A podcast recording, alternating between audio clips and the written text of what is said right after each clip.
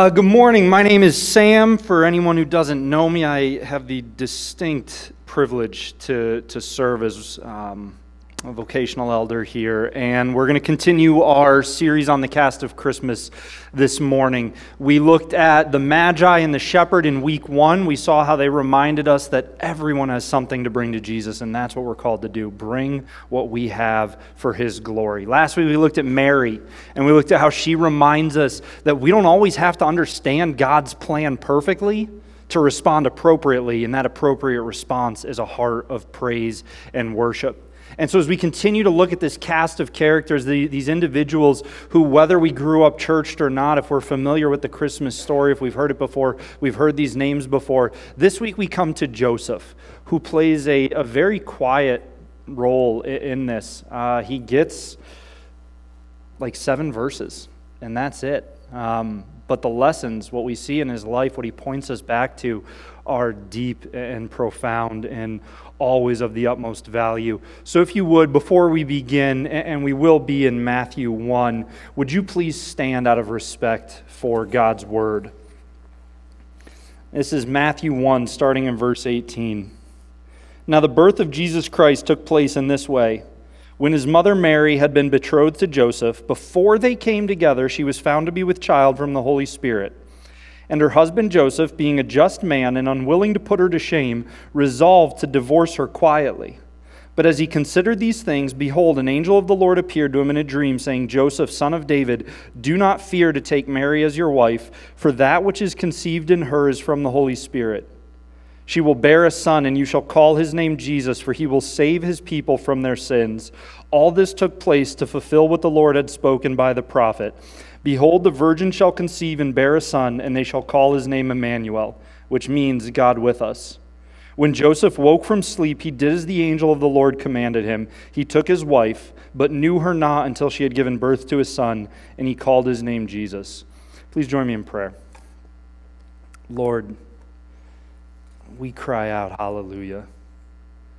We cry out praise with everything in us we so eagerly anticipate eternity when what we will do is cry out praise forevermore.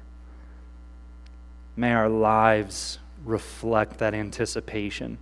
May our lives reflect that joy and that privilege to today cry out your praise.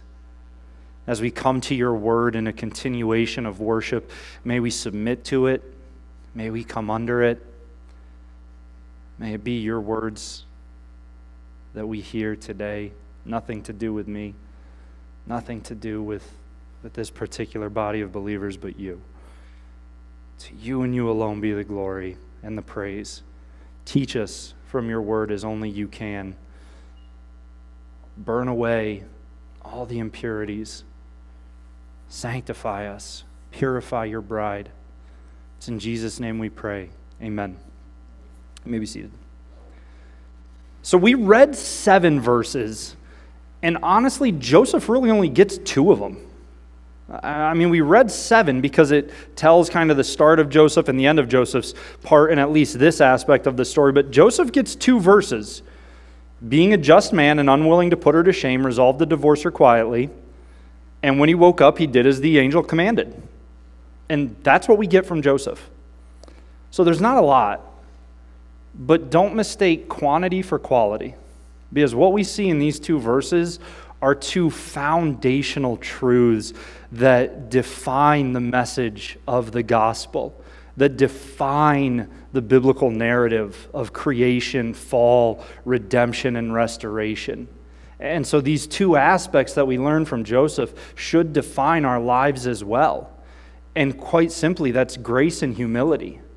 You cannot separate grace from the biblical narrative. And therefore, I think it's only right that you cannot separate grace from this aspect of the story.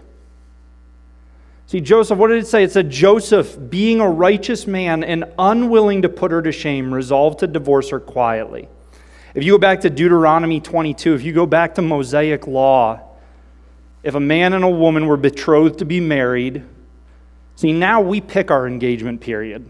When Adeline and I got engaged, it was like, okay, when do we want to get married? Well, where are we getting married? Depends on the venue, things like that. Some people are like, hey, we were engaged two weeks. Some people are engaged 18 months if they're finishing up a degree or something. You know, like we, we pick, it's flexible, it's really just what's convenient. Back then, there was a betrothal period that was at minimum a year. And you were considered married, but you weren't living together and you didn't know each other as husband and wife. So that's where Joseph and Mary find themselves in. And if in that period of time the woman became pregnant, it was because of one of several options. And if she was victimized, then there was a penalty enacted on the perpetrator. Or if she was pregnant and she wasn't victimized, then it was considered adultery. And one of the options available to Joseph was to go to the elders at the city gates and say, This woman who I'm betrothed to is pregnant and it's not mine, stone her. In society, under Mosaic law, would have said, You have every right to do that. There was another option where he could go to her family quietly and dissolve the betrothal. It would save her reputation. There were multiple reasons that you could dissolve the betrothal. He could just simply go to the family and say, one of the phrases they used was, I am no longer delighted by her. And that covered a bunch of things. And that was the option Joseph chose. And that was the option Joseph chose to pursue.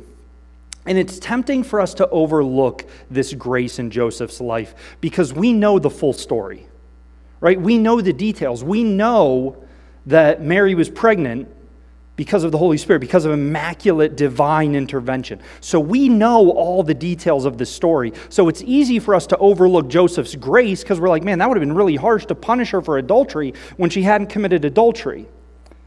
Guys, Joseph didn't have that information. Joseph was operating under incomplete information. You and I, every day of our lives, are operating under incomplete information. We are operating under imperfect information and awareness of everything that's going on. We're just, we're not, we're not omniscient. We don't know everything. In the situation Joseph was in where he didn't know everything, he chose to respond with grace.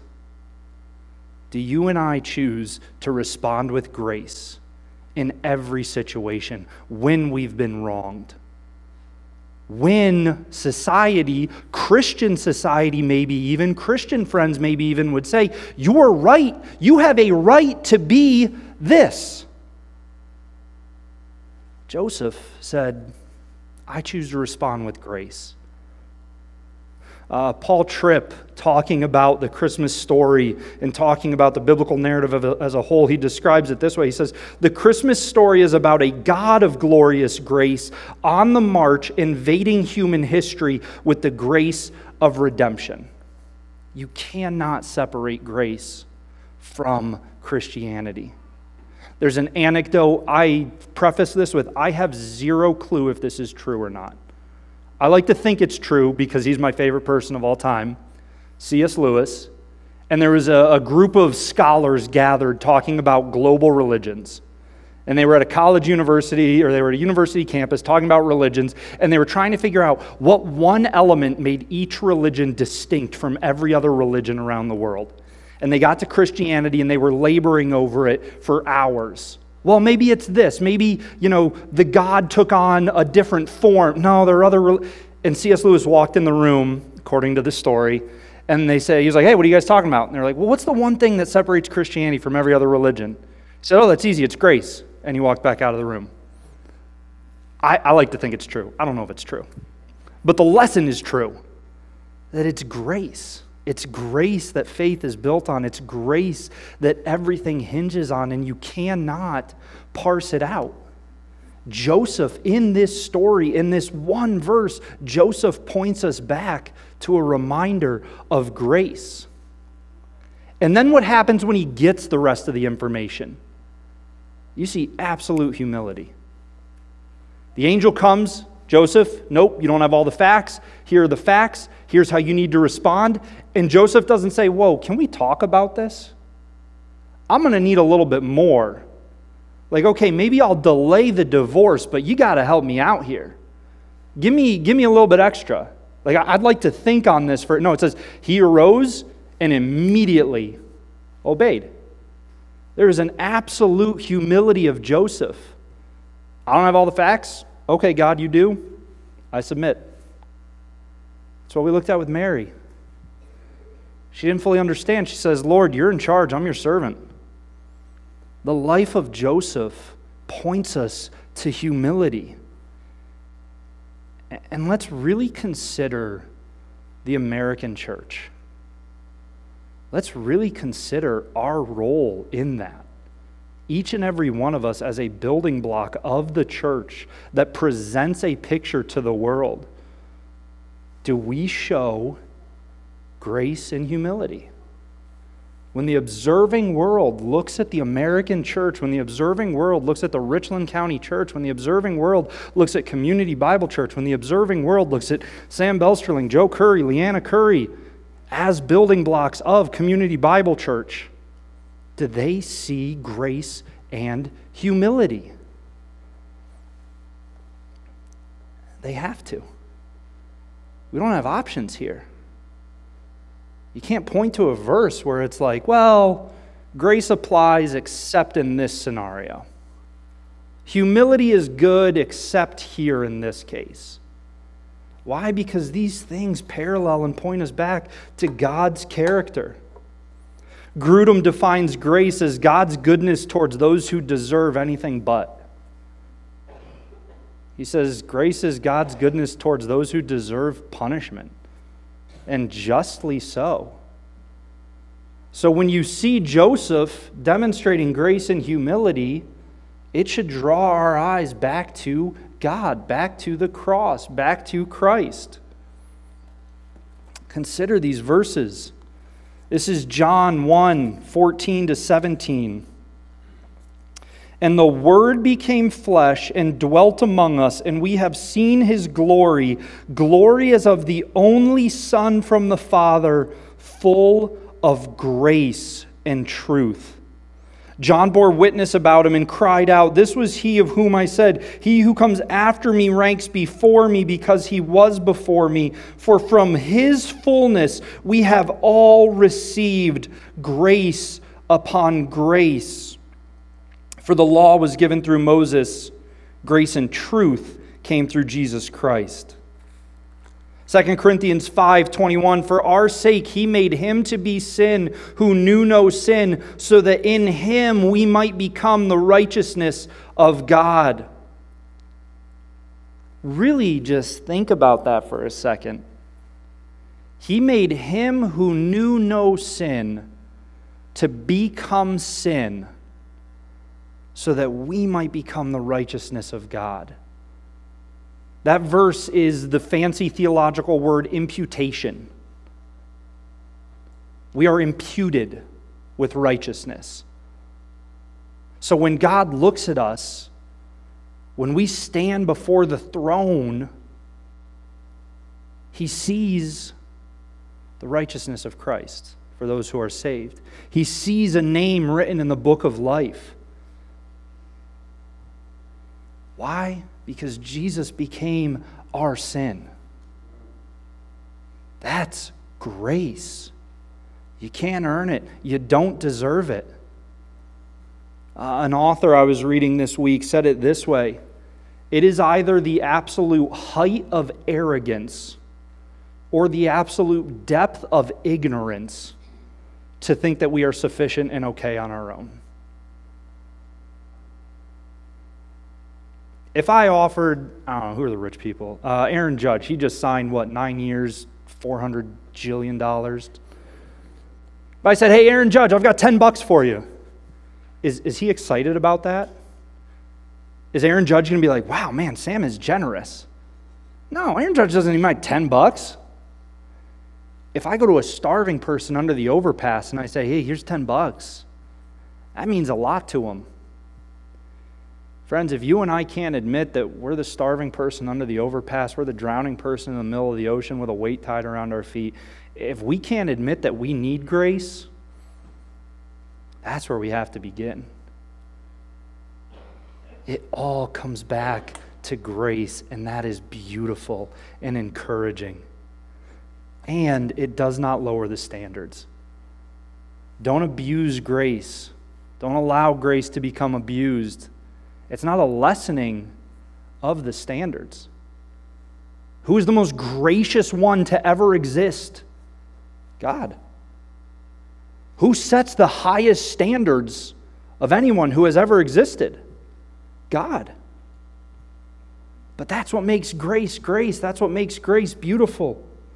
Galatians 3 13 to 14. Christ redeemed us from the curse of the law by becoming a curse for us. For it is written, Cursed is everyone who is hanged on a tree, so that in Christ Jesus the blessing of Abraham might come to the Gentiles, so that we might receive the promised Spirit through faith. Wait a minute, what's that? Cursed is everyone who hangs on a tree?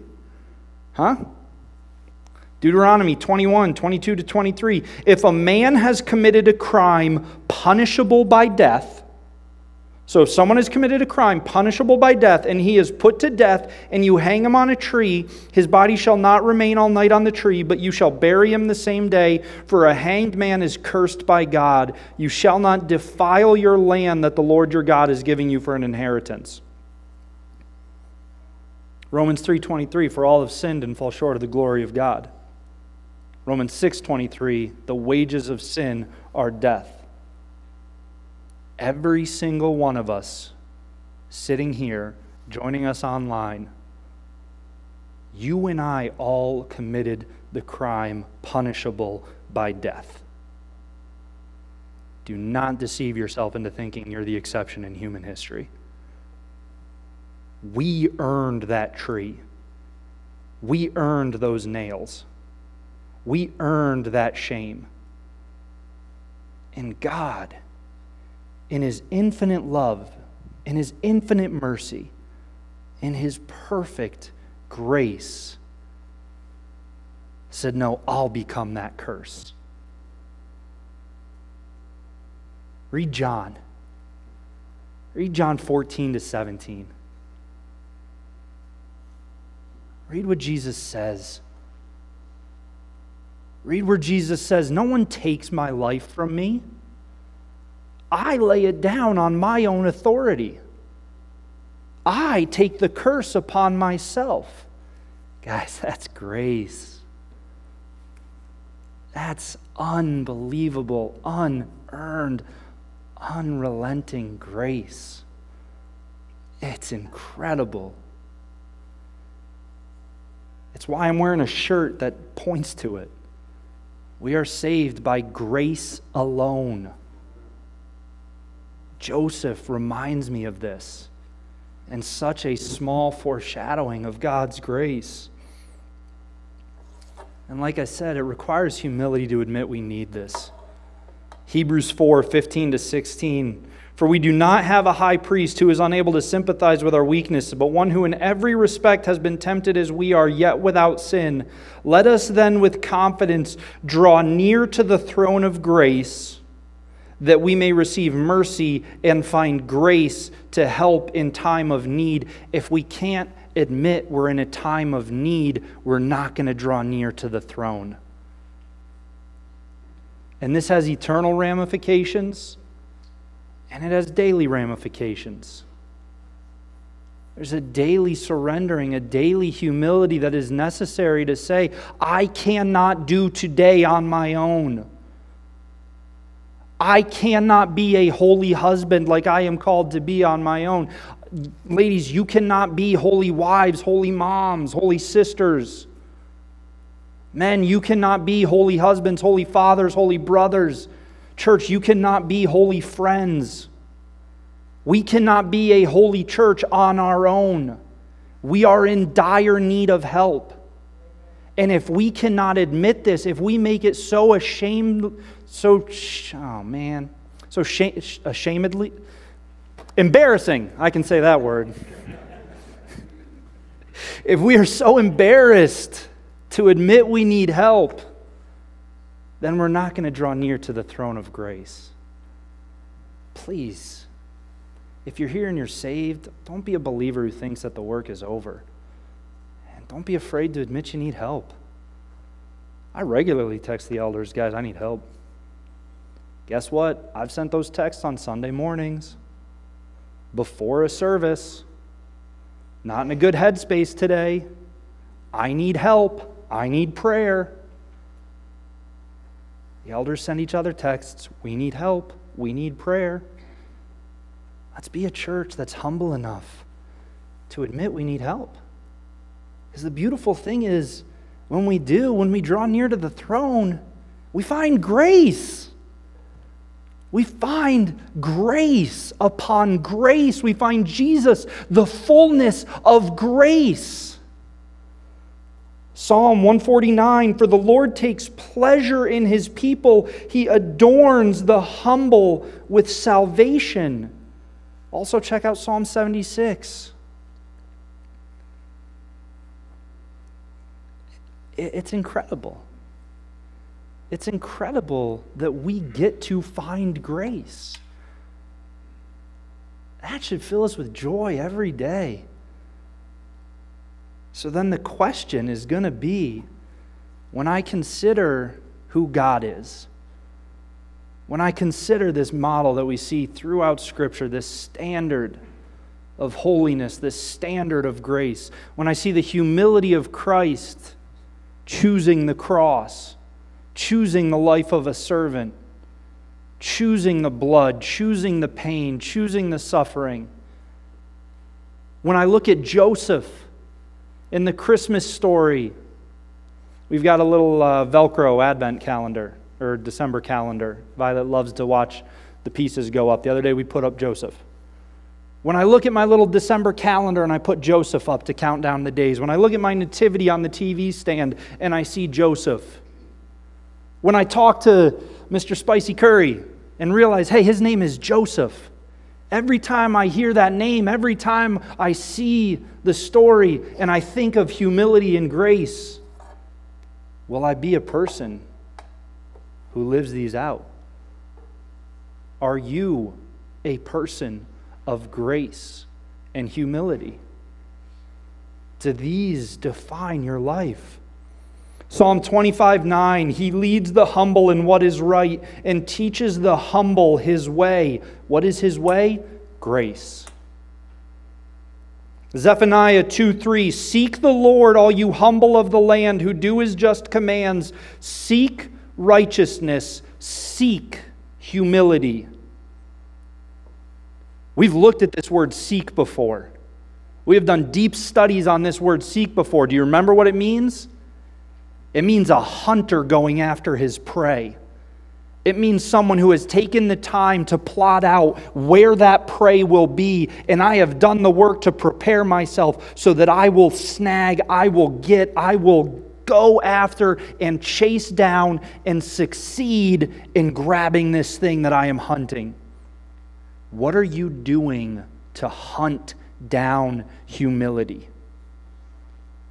What are you doing to plan for, hey, this is where humility will be? These are the steps, this is the preparation I'm putting in so that I bag humility. Are we seeking humility? What are you actively doing, not passively waiting for? What are you and I actively doing to humble ourselves in our marriage, in our job? In our church, in our community. God's people, those who hunger after Him, those who seek after Him, they're called to seek humility. 2 Corinthians 9 8 to 10. And God is able to make all grace abound to you, so that having all sufficiency in all things at all times, you may abound in every good work. I'm not equipped for this. You believer? Yup, cool, you're equipped. Full stop, no debate. I'm sorry, that's not an argument. That verse is not open for discussion. If you're a believer, God is able to make all grace abound to you, so that having all sufficiency in all things at all times, you may abound in every good work. God doesn't give out scraps. As it is written, He has distributed freely, He has given to the poor, His righteousness endures forever. He who supplies seed to the sower and bread for food will supply and multiply your seed for sowing and increase the harvest of your righteousness. That's not a prosperity passage, that's a holiness passage. God has supplied grace upon grace so that we may abound in every good work, that we may sow a harvest of righteousness and reap righteousness. Is that who I am? 1 Peter 4:10 as each has received a gift use it to serve one another as good stewards of God's varied grace. 1 Peter 5 5 Clothe yourselves all of you with humility towards one another, for God opposes the proud, but gives grace to the humble. This is who we're called to be. This is who Joseph reminds us of. Joseph reminds us that on our worst days, God is a, is a God of grace. If we would just humble ourselves before his throne. What's First John say? When we repent, He's faithful and just to forgive us. Go before the throne of grace. Find it. Find grace in times of need. Find grace in times of help. Find grace in times of doubt. When the enemy wants you to think you're just a screw up who can't get anything right. I mean, seriously, man, how many times are you going to fall into this same sin? How many times are you going to scream at that driver and then say, oh, right, I'm supposed to be gentle? Wow, you're a waste. No, when the enemy says that, you say, yeah, I'm a sinner. I'm a sinner in need of grace, and I know where to go to find it. And I've received it. I've received it eternally. Lord, remind me of your grace today. Forgive me. Joseph points us back to grace. Joseph points us back to humility. It's awesome. Where do these things flow from? Let's go back to Advent. Let's go back to the passage that they read at the start of this. 1 John 4, verse 7. Beloved, let us love one another, for love is from God, and whoever loves has been born of God and knows God. Anyone who does not love does not know God because God is love. In this, the love of God, pay attention, verse 9. In this, the love of God was made manifest among us, so that God sent his only Son into the world so that we might live through him. In this is love not that we have loved God, but that He loved us and sent His Son to be the propitiation for our sins. Beloved, if God so loved us, let us love one another. We also ought to love one another. This is love. God was made manifest among us. Go back to John. The Word became flesh and dwelt among us, and we have seen His glory, glory full of grace. Love drives this. Does love drive us? It's that simple. Does love drive us? Grace is not easy. You get betrayed by a family member, by a friend, by a coworker. You have a relationship blow up and you know you can truthfully say, I stand before God and I handled this in a holy manner. Grace is not easy. Humility is not easy. It flies in the face of self. And boy, do we love to worship self. But if my eyes are set on the love of God for me, if my eyes, if my heart, if my mind is set on 1 John 4, this is love. Oh, yeah, this is how I ought to love one another. Love drives these things. So, are we people of love? Are we people of love for our Lord? who showed us grace, who modeled humility, and now calls us to the same thing. Acts 20 24. I do not account my life of any value, nor as precious to myself, if only I may finish my course in the ministry that I received from the Lord Jesus to testify to the gospel of the grace of God. I do not account my life of any value outside of the opportunity to testify to the grace of God. I'm going to go out on a limb and say if that was true of Paul, that is definitely true of you and I today. If Paul's life had no value outside of testifying to the grace of God, the greatest missionary the world has ever known, we should, each and every one of us, want that verse inscribed on our tombstones. That I do not count my life as precious to myself. I do not count my life as valuable apart from testifying to the grace of God. What a great life. What a great privilege each and every one of us have. I don't care about your age. I don't care about your career. I don't care what neighborhood you live in. I don't care what car you drive, what income bracket you're in. I could care less about those details because you have a beautiful opportunity wherever God has placed you to be a testimony to His grace. And none of those other details affect that. Each and every one of us as believers has the privilege, the right, the honor, the joy to testify to God's grace. May our lives be such a testimony. May we look like Joseph. May we look like Jesus. This week, as we consider these things, Let's read Romans 14, Ephesians 4, and Philippians 2. As we pray through the story of Joseph through these chapters, apply the Acts model. And then, how do we imitate Jesus this week? Seek ways to practice and grow in humility. Seek ways to serve. I mean, seriously, think about it. Take 10 minutes this week and just write down what is something I could do to aggressively and intentionally serve in my house? What is something I could do to aggressively and intentionally serve in my workplace? Seek it out, hunt it down, trap it, go after it, bag it, get it. Extend grace.